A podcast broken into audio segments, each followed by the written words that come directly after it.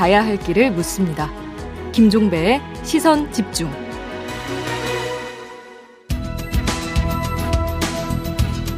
정치와 경제, 정책과 경제가 어떻게 만나야 할지 그 진수를 보여드리겠습니다. 우석진 교수와 함께하는 정경 유착. 네, 영혼의 경제학자 명지대 경제학과의 우석진 교수 모셨습니다. 어서 오세요. 네, 안녕하세요. 네. 새해에도 인사드리게 된 영혼의 경제학자 우석진입니다. 새해 복 많이 받으시고요. 새해 복 많이 받으십시오. 건강하시기 바랍니다. 자, 오늘도 이야기를 시작을 해야 되는데 정부가 지난주에 거리두기 2주 더 연장을 하면서 소상공인들에게 손실 보상금을 500만 원 선지급하겠다 이렇게 밝혔습니다. 어떻게 평가하십니까? 어, 만시지탄이지만은 음. 어, 그래도 뭐 지급하는 방식을 바꾼 거는 뭐 일단 환영한다. 네. 아, 이렇게 말씀드리고 싶고 음. 근데 문제는 이제 내용하고 규모예요. 네. 그래서 요 선지급하는 방식이 재정 지원이 아니고 그 일종의 대출 형식인 거예요. 오. 어. 그래서 일단 500만 원씩 대출을 이제 그 기존에 이제 피해 지원 피해 지원 이력에 있는 그 55만 명에게 해주고 예.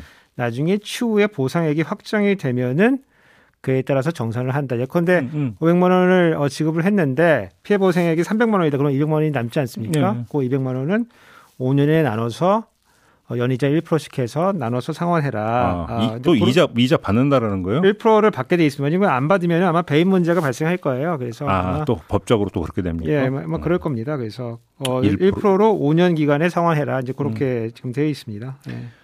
근데 지금 소상공인 단체들은 이제 선지급 후정산은 뭐 이제 줄곧 요구형 보니까 좋은데 미국 PPP 방식을 이제 언급을 했었거든요. 미국의 PPP 방식은 어떻게 다른 거예요? 그게 이제 미국의 그 SBA라고 하는 건데 그게 음. 미국 연방 중소기업 청이에요. 예. 그래서 PPP라고 하는 거는 약간 영어인데 페이책 프로텍션 프로그램이에요. 음. 그래서 페이책은 이제 종업원 급여고요. 네. 프로텍션은 보호하는 거니까 음.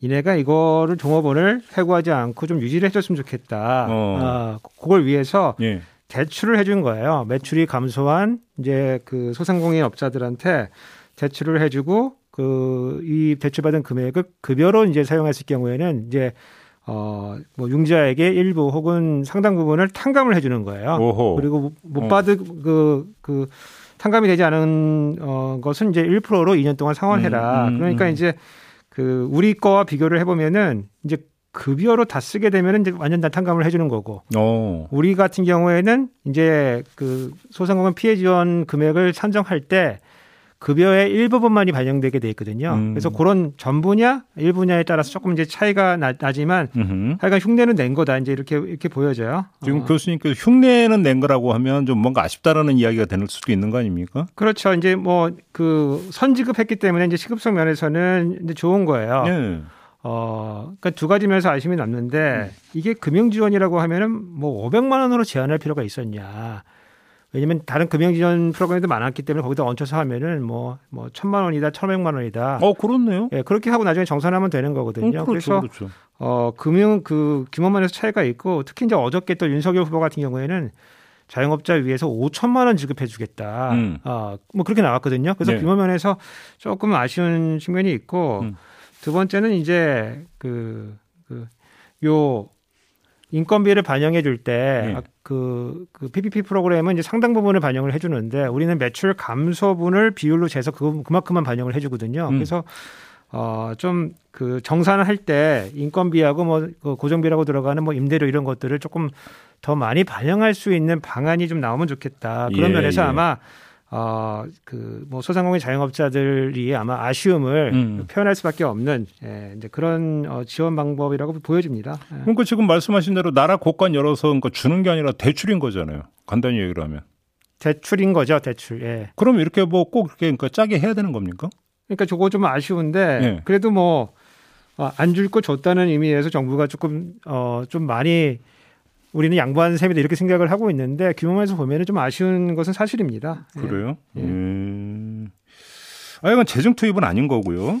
간단히 얘기를 하면. 이제 거기 이제 어떻게 보면은 반은 맞고 반은 틀린데 음. 돈을 빌려줬다가 다시 상환을 받기 때문에 어, 뭐 재정이 바로 어, 투입된다고 보기는 어려워요. 근데 음. 이제 우리나라 이제 그 자영업자의 이 생태계를 보게 되면은 한 연간 폐업률이 한 10%를 좀 넘어가거든요. 그래서 어.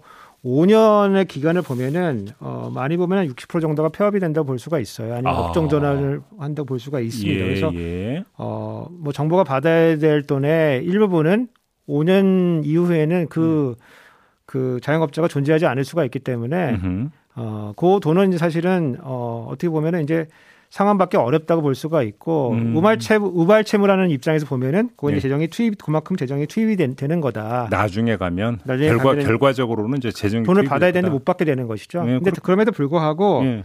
어, 재정 이런 재정 부담은 감수해서 네. 어, 요 선지급하는 것이 좀 필요한 거고 그러니까. 제가 하나 걱정되는 거는 이제 감사원이 나중에 와가지고 어, 이제 감사한다고 이제 나중에 왜 이 돈 못 받았냐 이런 감사할까봐 어, 조금 우려가 되긴 합니다. 그건 좀 아니죠. 그건 좀 상황 좀 봐가면서 해야 되는 거 아닙니까 감사원도? 그러니까 이제 이런 거 할때 공무원도 움직이게 하려고 하면은 요 면책 조항을 좀 만들어줘야 되거든요. 그렇죠. 과감성이 이제 바로 그 문제에서 걸리더라고요. 그렇죠. 네. 예. 아무튼 이제 2월 추경 편성 이야기가 좀 나오기 나오고 있는 것 같고 민주당 같은 경우는 지금 30조 이야기가 나오던데 이건 어떻게 보세요? 어 이제 그 요번에 이제 그 오미크론 관련해 가지고 소상공인 이제 피해 지원을 하, 게 되면서 음. 저는 이제 추경 요소가 발생했다고는 봐요. 예. 어 이제 어 우리 이제 올해 예산이죠. 올해 예산에 편성되어 있던 그 손실 보상 그 예산은 뭐 거의 다 소진하고 그 다음에 이제 목적 예비비로 돼 있는 것도 2조 정도 또 손실 그 사용을 하고 나면은 음. 이제 예비비가 비는 거거든요. 네. 근데 그걸 또 채워 넣어야 되니까 그렇죠. 이제 추경은 최소한의 추경은 사실은 필요한 거예요. 그러니까 이제 추경 소요가 발생됐다고 이제 어, 봐야 되고 음. 그걸 이제 언제 하느냐의 문제지 소요는 발생된 거고 음. 다만 이제 정부는 이제 지금 연초잖아요. 음. 연초에 추경한다는 게 약간 설득력이 좀 떨어져요. 이미 음. 본 예산 이제 시작한 지 며칠 안 됐는데 그, 추경부터 하자 그러면 약간 이제 설득력이 떨어지고 예. 그리고 이제 그 최근에 발표된 이제 경제 정책 운영 방안이라는 게 있어요. 저희 경방이라 부르는데 음. 거기 보면 이제 그 예산의 67% 정도를 조기 집행하겠다. 그래서 조기에 쓰겠다고 하는 안도 나와 있어요. 음. 그러니까 그런 상황을 고려해 보면은 자발적으로 정부가 우리 추경이 필요하다 이렇게 음. 편성해 주세요 이렇게 하기는 좀 어려운 상황입니다. 네. 그렇기 때문에 이걸 정치적 합의를 통해서 어 돌파를 해야 된다고 생각이 돼요. 그래서 음. 마침 이제 윤석열 후보 같은 경우도 어 어저께 이제 50조 정도를 지출 구조 조정을 통해서 마련한 다음에 뭐 한 최대 한 5천만 원까지 대출 선 대출을 해주고 음. 어 그다음에 어 그 중에서 임대료 혹은 공과금으로 사용된 거에 50%는 우리가 탕감해주겠다. 이런 안을 발표를 했거든요. 그러면은 이제 소상공인 이제 지원에 대한 이제 그 지원 내용과 어 방법은 조금씩 차이가 있지만은 거의 비슷한 아니거든요. 그러면 이제 양당이 합의를 해서 만약에 공통 분모가 있다면은 음. 어, 요거를 이렇게 추경을 한번 같이 해보는 게 그리고 합의를 해서 정부에 던져줘서 추경을 음. 추진하는 것이 어떤가 저는 이제 그렇게 생각을 합니다. 예. 당초 청와대도 여야 합의를 하면 그럼 받겠다라고 이미 밝힌 바가 있잖아요. 그렇죠. 추경 예. 관련해서는 알겠습니다. 자 이제 정책 행보를 좀 짚어봐야 될 텐데 이제 새해 들어서 두 후보 모두 이제 정책 행보를 조금씩 본격화하는 기미를 보이고 있는데 일단 움직임 어떻게 평가하세요? 총평을 좀 해주신다면. 그래서 이제 정책의 시간이 이제 막 오려는 것 같아요. 이제. 네. 왜냐하면 네. 이제 중원으로 이제 치고 들어가야 되기 때문에 그러면 음. 정책이 필요하거든요. 음흠. 근데 아직까지 오, 지는 않은 것 같아요. 왜냐하면 각 캠프를 보면은 네. 이게 큰 그림이 나오고 각 세부적인 정책들이 과제가 아, 나와야지 이제 사람들이 기억도 하기도 쉽고 인상도 잘 박히는데 음. 지금 막 산발적으로 이제 후보들이 다니면서 발표를 하고 있어가지고 굵직한 게 없죠. 예, 지금 이런 정책이 왜 나오는지 사실은 이해도 하기도 어렵고 기억도 예. 잘안 나요. 예. 근데 최근에 이제 그 이재명 후보 측에서 그 선거 캠페인 구호를 바꿨잖아요. 예. 그래서 제가 딱 눈에 들어오는 게뭐 뭐 앞으로 제대로 나를 위해 이재명 뭐 예. 이런 이런 거였는데 거기 음. 특히 이제 나를 위해가 저는 눈에 딱 들어왔어요. 음. 요걸로 이제 그 이재명 후보 그, 그 캠프의 색깔은 정해진 거 아닌가 저는 그렇게 음. 보는데 음. 이게 이익 투표를 하라는 거거든요. 그러니까요. 그러니까 민주당 같은 경우는 이제 가치 투표 이런 것들이 좀그 강조해 왔다면은 음. 이익 투표를 할, 하라는 거고 그렇게 하려면 각 계층별로 그룹별로 어떤 이득이 될 수 있는지를 공약으로 이제 내세워서 팔아야 될 것 같아요. 그렇죠. 어, 그래서 저는 이제 이재명 후보 측은 그렇게 나오겠다는 생각을 조금 갖고 있고 윤석열 후보 측은 아직 그 큰 전략이 없는 것 같아요. 그래요? 예. 음. 제가 이제 고 이준석 대표가 이제 지적하는 거를 조금 보면은 음. 이게 윤핵관 논란에 의해서 약간 가려져 있는데 네. 이준석 대표가 지적하는 지점은 뭐냐면은 전략이 없이 세부 개별 전수만 있다는 거거든요. 음, 어. 음. 정책도 비슷해요. 예. 그래서 이게 뭐 예전에 뭐 줄푸세다, 뭐 작은 정부다 뭐 이런 음. 컨셉이 일단 나오고 음흠. 그 컨셉에 맞도록 세부 어, 그 정책들이 이제 어, 나와야 되는데 네. 지금은 이제 좋은 정책이라고 하는 거를 개별 산발적으로 내, 놓고 있으니까 이게 서로 일관성 있는 정책인지 사실 좀 알기가 좀 어려운 것 같아요. 어. 그러니까 이제 지금 이제 큰 틀에서 말씀해 주셨는데 좀 하나하나 다시 한번 짚어보면 이재명 후보 쪽에서 좀 그래도 이제 아 이게 좀 킬러 컨텐츠가 될 것 같다 이런 거 혹시 좀 눈에 띄는 건 없습니까? 원래는 이제 기본 시리즈가 네. 그 앞줄에 서면서 음. 이제 요 캠페인을 주도해 나가야 되는 것 같은데 음. 어뭐 최근 이제 어, 몇 줄을 보면은 이제 그런 것들이 좀 약해진 부분들이 있어요. 예컨대 뭐 국토보유세 같은 경우도 국민들이 원하면은 하지 않겠다. 네. 물론 이제 그건 뭐 네, 설득을 하겠다 이제 이런 의미로 음. 말씀하시도 했지만은 네. 아무래도 그것들을 앞에 내세우면서 나가지가 않기 때문에 음, 음. 눈에 딱 잡히는 이제 어, 큰 정책이 딱 들어오지는 않는 것 같아요. 그래요. 네. 음. 그러면 윤석열 후보 같은 경우는 어제 하루만 지금 네 개인가 다섯 개인가 지금 정책 공약을 쏟아냈거든요. 그 가운데 지금 그 한국형 반값 임대료 이것도 좀그 내세웠는데 이건 어떻게 평가하십니까? 어 아까 그 조금 더 말씀드렸는데 그 이제 그 50조 정도를 지출 구조조정을 통해서 마련하고 네. 어 그거를 이제 일부는 이제 보증 수수료로 쓰고 일부는 대출로 써가지고. 음흠. 어, 뭐, 그, 5천만 원 상한으로 해서 돈을 빌려간 다음에 임대료나 공과료에 공과금에 사용이 되면은 음. 그거의 50%를 재정 투입을 해가지고 음. 탕감해 주겠다 안 받겠다 이제 뭐 이런 이런 거예요. 음. 이제 사실은 이제 그런 개발 정책도 뭐 굉장히 획기적이고 주, 뭐 좋은 점들이 있는데 어 그것보다도 요 공약이 발표되는 정도를 이 방식을 보면은 어참 딱 들어서 어, 이게 설득력이 있다 이렇게 좀 보기가 좀 어려워요. 이 형식을 좀 보면은 음. 예전에 이제 그 국민의힘에서 문재인 대통령이 뭐 A4G 없으면은 발표 못한다 이렇게 비판을 많이 했었거든요. 아, 예.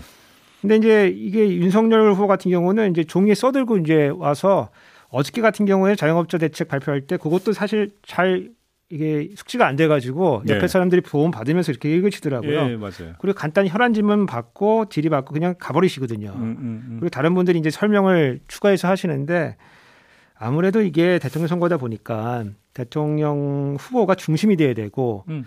대통령 후보가 입으로 얘기하지 않은 것들은 어, 국민들이 어떤 생각을 한다면은 이게 나중에 후보가 약속한 거 아니다. 음. 어, 이렇게 해서 어, 확정이 안 될 수가 있거든요. 그래서 후보가 후보 입으로 정확하게 디테일하게 얘기해 주는 게 아무래도 공약의 어, 무게가 더 더해지는데 음. 어 이제 더 고민점은 뭐냐면은 후보가 말을 하게 됐을 때 공약이 더 꼬일 수도 있다. 네. 아, 예컨대 이제 어, 엇박자가 날 수 있다라는 거죠. 어, 어제 같은 경우에 이제 자영업자 그 공약을 발표하게 되니까 기자분들이 이제 어, 당연히 이제 추경 관련돼서 이제 질문이 왔어요. 민주당도 자영업자 관련된 공약이 있고 그러니까 요거를 음.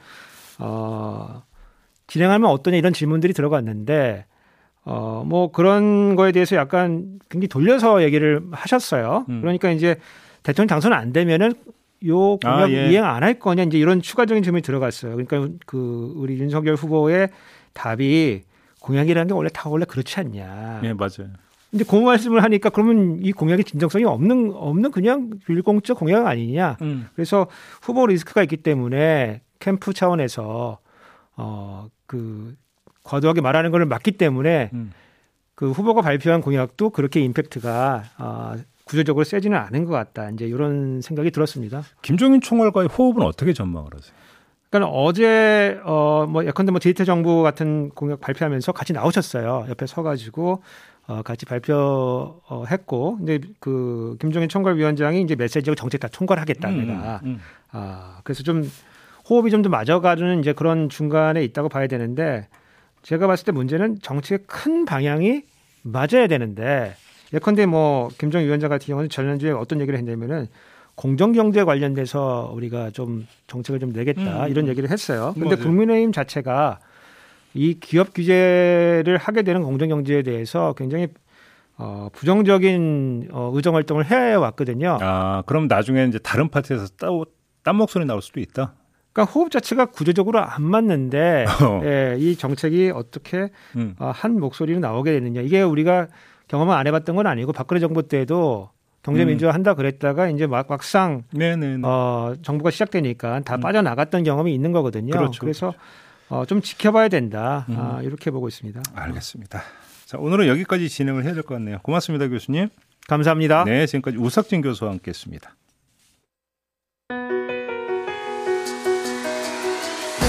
날카롭게 묻고 객관적으로 묻고 한 번 더 묻습니다. 김종배의 시선 집중.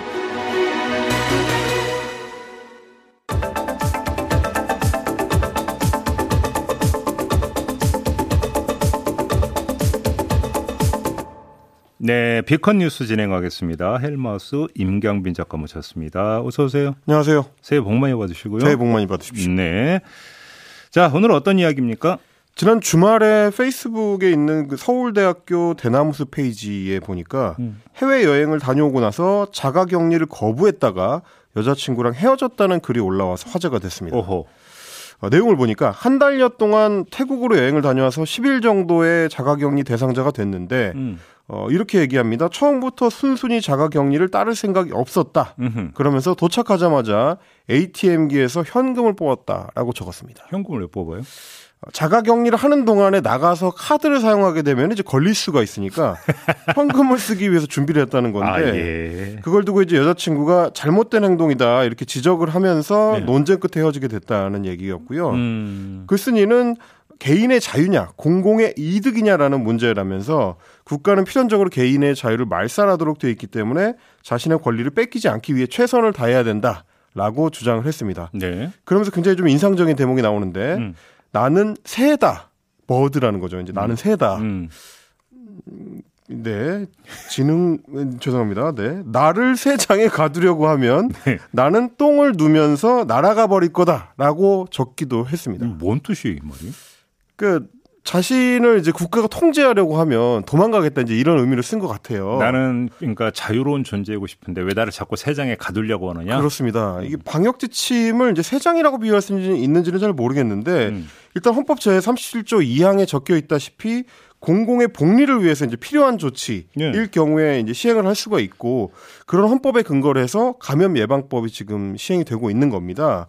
어, 자기 불편을 피하기 위해서 다른 사람을 위험에 빠뜨리는 게 이제 자유일 수는 없는 거고 음흠. 이거를 우리가 알려줘야 될 정도로 대학생들이 어, 생각을 못 하지는 않을 것 같은데 좀 자괴감이 들기도 하고요. 예. 당장 댓글로 따끔한, 따끔한 지적들이 쏟아졌는데 병원 스텝으로 근무 중이라는 졸업생은 어, 후배님 같은 사람 때문에 코로나가 2년째 안 끝난다라면서 음. 그냥 불법에다가 방종 아니냐 민폐라고도 한다라고 음. 일침을 가했고 네. 본인 글의 비유를 빌려가지고 결국 자가격리를 개똥같이 했다는 거 아니냐라는 댓글도 달렸습니다. 뭐 너무 어이가 없는 내용이다 보니까 일부에서는 이거 소설 아니냐 이런 댓글도 달렸습니다. 아 그래요? 아 이건 댓글에서는 좀 이제 댓글 들어가고 좀 제대로 잡힌 거네요 그러면? 그렇습니다. 하지만 대학생은 그 정도로 교정이 가능하겠지만 의사들이 방역 지침에 의문을 표시하면서 소송까지 제기했다고 하면은 음. 여론에 미치는 영향이 좀 다를 것 같습니다. 네. 주말에 의사들이 방역 패스를 중단하라면서 행정소송을 냈다는 제목의 기사가 큰 화제가 됐었는데 네. 의료계 인사 1,023명이 참여했다고 적혀 있습니다. 음. 어, 물론 이제 방역 패스를 둘러싼 여러 문제 제기나 토론은 뭐 불가피한 측면이 있죠. 네. 어, 하지만 이들이 소송을 제기하면서 주장한 내용을 보면 음. 의료계 인사 천여 명이 참여한 게 맞는지 조금 갸우뚱해지는 측면들이 있었습니다. 음. 예를 들면 정부가 임상 시험도 제대로 거치지 않은 코로나19 백신 접종을 사실상 강요를 해서 수많은 중증 환자와 사망자를 양산하고 있다. 라고 주장하는 대목입니다. 네. 뭐 코로나가 확산이 돼서 중증 환자와 사망자가 양산되고 있다고 하면 모르겠는데 어, 임상을 안 거친 백신을 접종을 해서 이렇다라는 거는 조금 갸우뚱해지는 대목인데요. 으흠. 이거는 사실 그동안에 SNS나 카카오톡 등을 통해서 유통이 되었던 이른바 백신 음모론의 중요한 요소 중의 하나와 통합니다. 네. 그러니까 뭐 긴, 긴급 승인만 받은 약이기 때문에 불안하다 이런 주장인 건데 어 하지만 이제 fact check를 좀 해보자면 미국 FDA나 한국 식약처에서 긴급 승인을 했다는 거는 거쳐야 할 과정을 안 거치고 막 승인을 해줬다 이런 뜻을 의미하는 건 아닙니다. 네. 비상 시기에 특정 요건을 충족하면은 빠르게 승인을 내줬다는 의미인 거고요. 음. 게다가 올해 8월부터 어, 화이자 백신을 시작으로 해가지고 주요 백신들이 순차적으로 정식 승인을 거치고 있습니다. 음흠. 이 음모론조차도 이제 업데이트가 안 되고 예전 버전이라는 얘기인 거죠. 하지만 이제 디테일 검증 없이 어제 수많은 언론사들이 의사 등 1023명이 행정소송을 냈다라는 식으로 헤드라인을 뽑아서 기사를 많이 했습니다. 그러니까 지금 의사 등이잖아요. 의사들이가 그렇죠. 아니라. 그러니까 네. 의사를 포함해서 그러니까 다른 사람들이 포함이 돼 있다는 그런 뜻 아닌가요? 그래서 어느 정도나 포함되어 있는지 같은 거를 좀 명확해야 되는데 그게 좀 불명확합니다. 네. 뭐 대표로 조두형 영남대 의대 교수의 이름이 나와 있긴 하지만 음. 나머지 인원 중에서 의료업계 종사자들이 몇 명인지는 확실히 알 수가 없게 돼 있고 네. 아까 소개한 기사에는 다수의 의료계 인사 1023명이라고 돼 있는데 다른 기사에서는 또 종교인, 뭐 일반 시민 등 1023명 음. 이렇게 돼 있기도 합니다. 네. 그래서 좀 찾아봤더니 그동안에 이 소송에 참여할 시민들을 각종 인터넷 카페라든지 카카오톡 오픈 채팅방 이런 거를 통해서 어, 모집을 해온 흔적이 쉽게 포착이 됐는데 네. 그래서 저도 문제의 그 오픈 채팅방에 참여를 해봤습니다. 네. 들어가 봤더니 어, 굉장히 좀 여러 가지 이야기들이 오가고 있었는데 음. 그 중에서 눈에 띄는 게 백신을 맞으면 몸에서 이상한 전파가 나간다라는 일명 5G 음모론 이런 거를 굉장히 좀 어, 이야기를 활성화해서 하고 있었고요. 어, 그래서 이제 이 얘기를 하면서 요즘 왠지 자고 일어나면 이명이 귀에서 뭔가 소리가 들린다. 네. 이런 의견을 어, 펴는 사람도 있었고, 음. 그래서 나는 LTE만 쓴다라는 분도 있었습니다. 와이파이 안 쓴다는 얘기죠. 근데 백신 왜... 때문에 와이파이를 음. 안 쓴다는 음모론을 서로 나누고 있는 걸 보면 어, 좀 신기했고, 어제 또, 어, 아까 좀 전에 소개해드렸던 서울대 대숲의 글도 음. 이 채팅방에 올라왔습니다.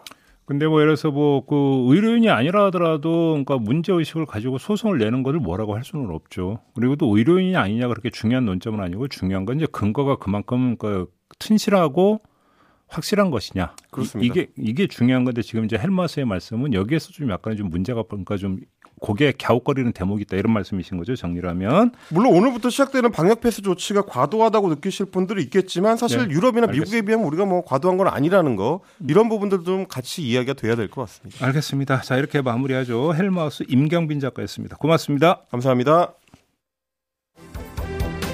네, 시선 집중 2부 이렇게 마무리하고 8시 3부로 이어가겠습니다. 신년 여론조사 쏟아졌는데요. 한번 종합 분석을 해보도록 하겠습니다. 잠시만요.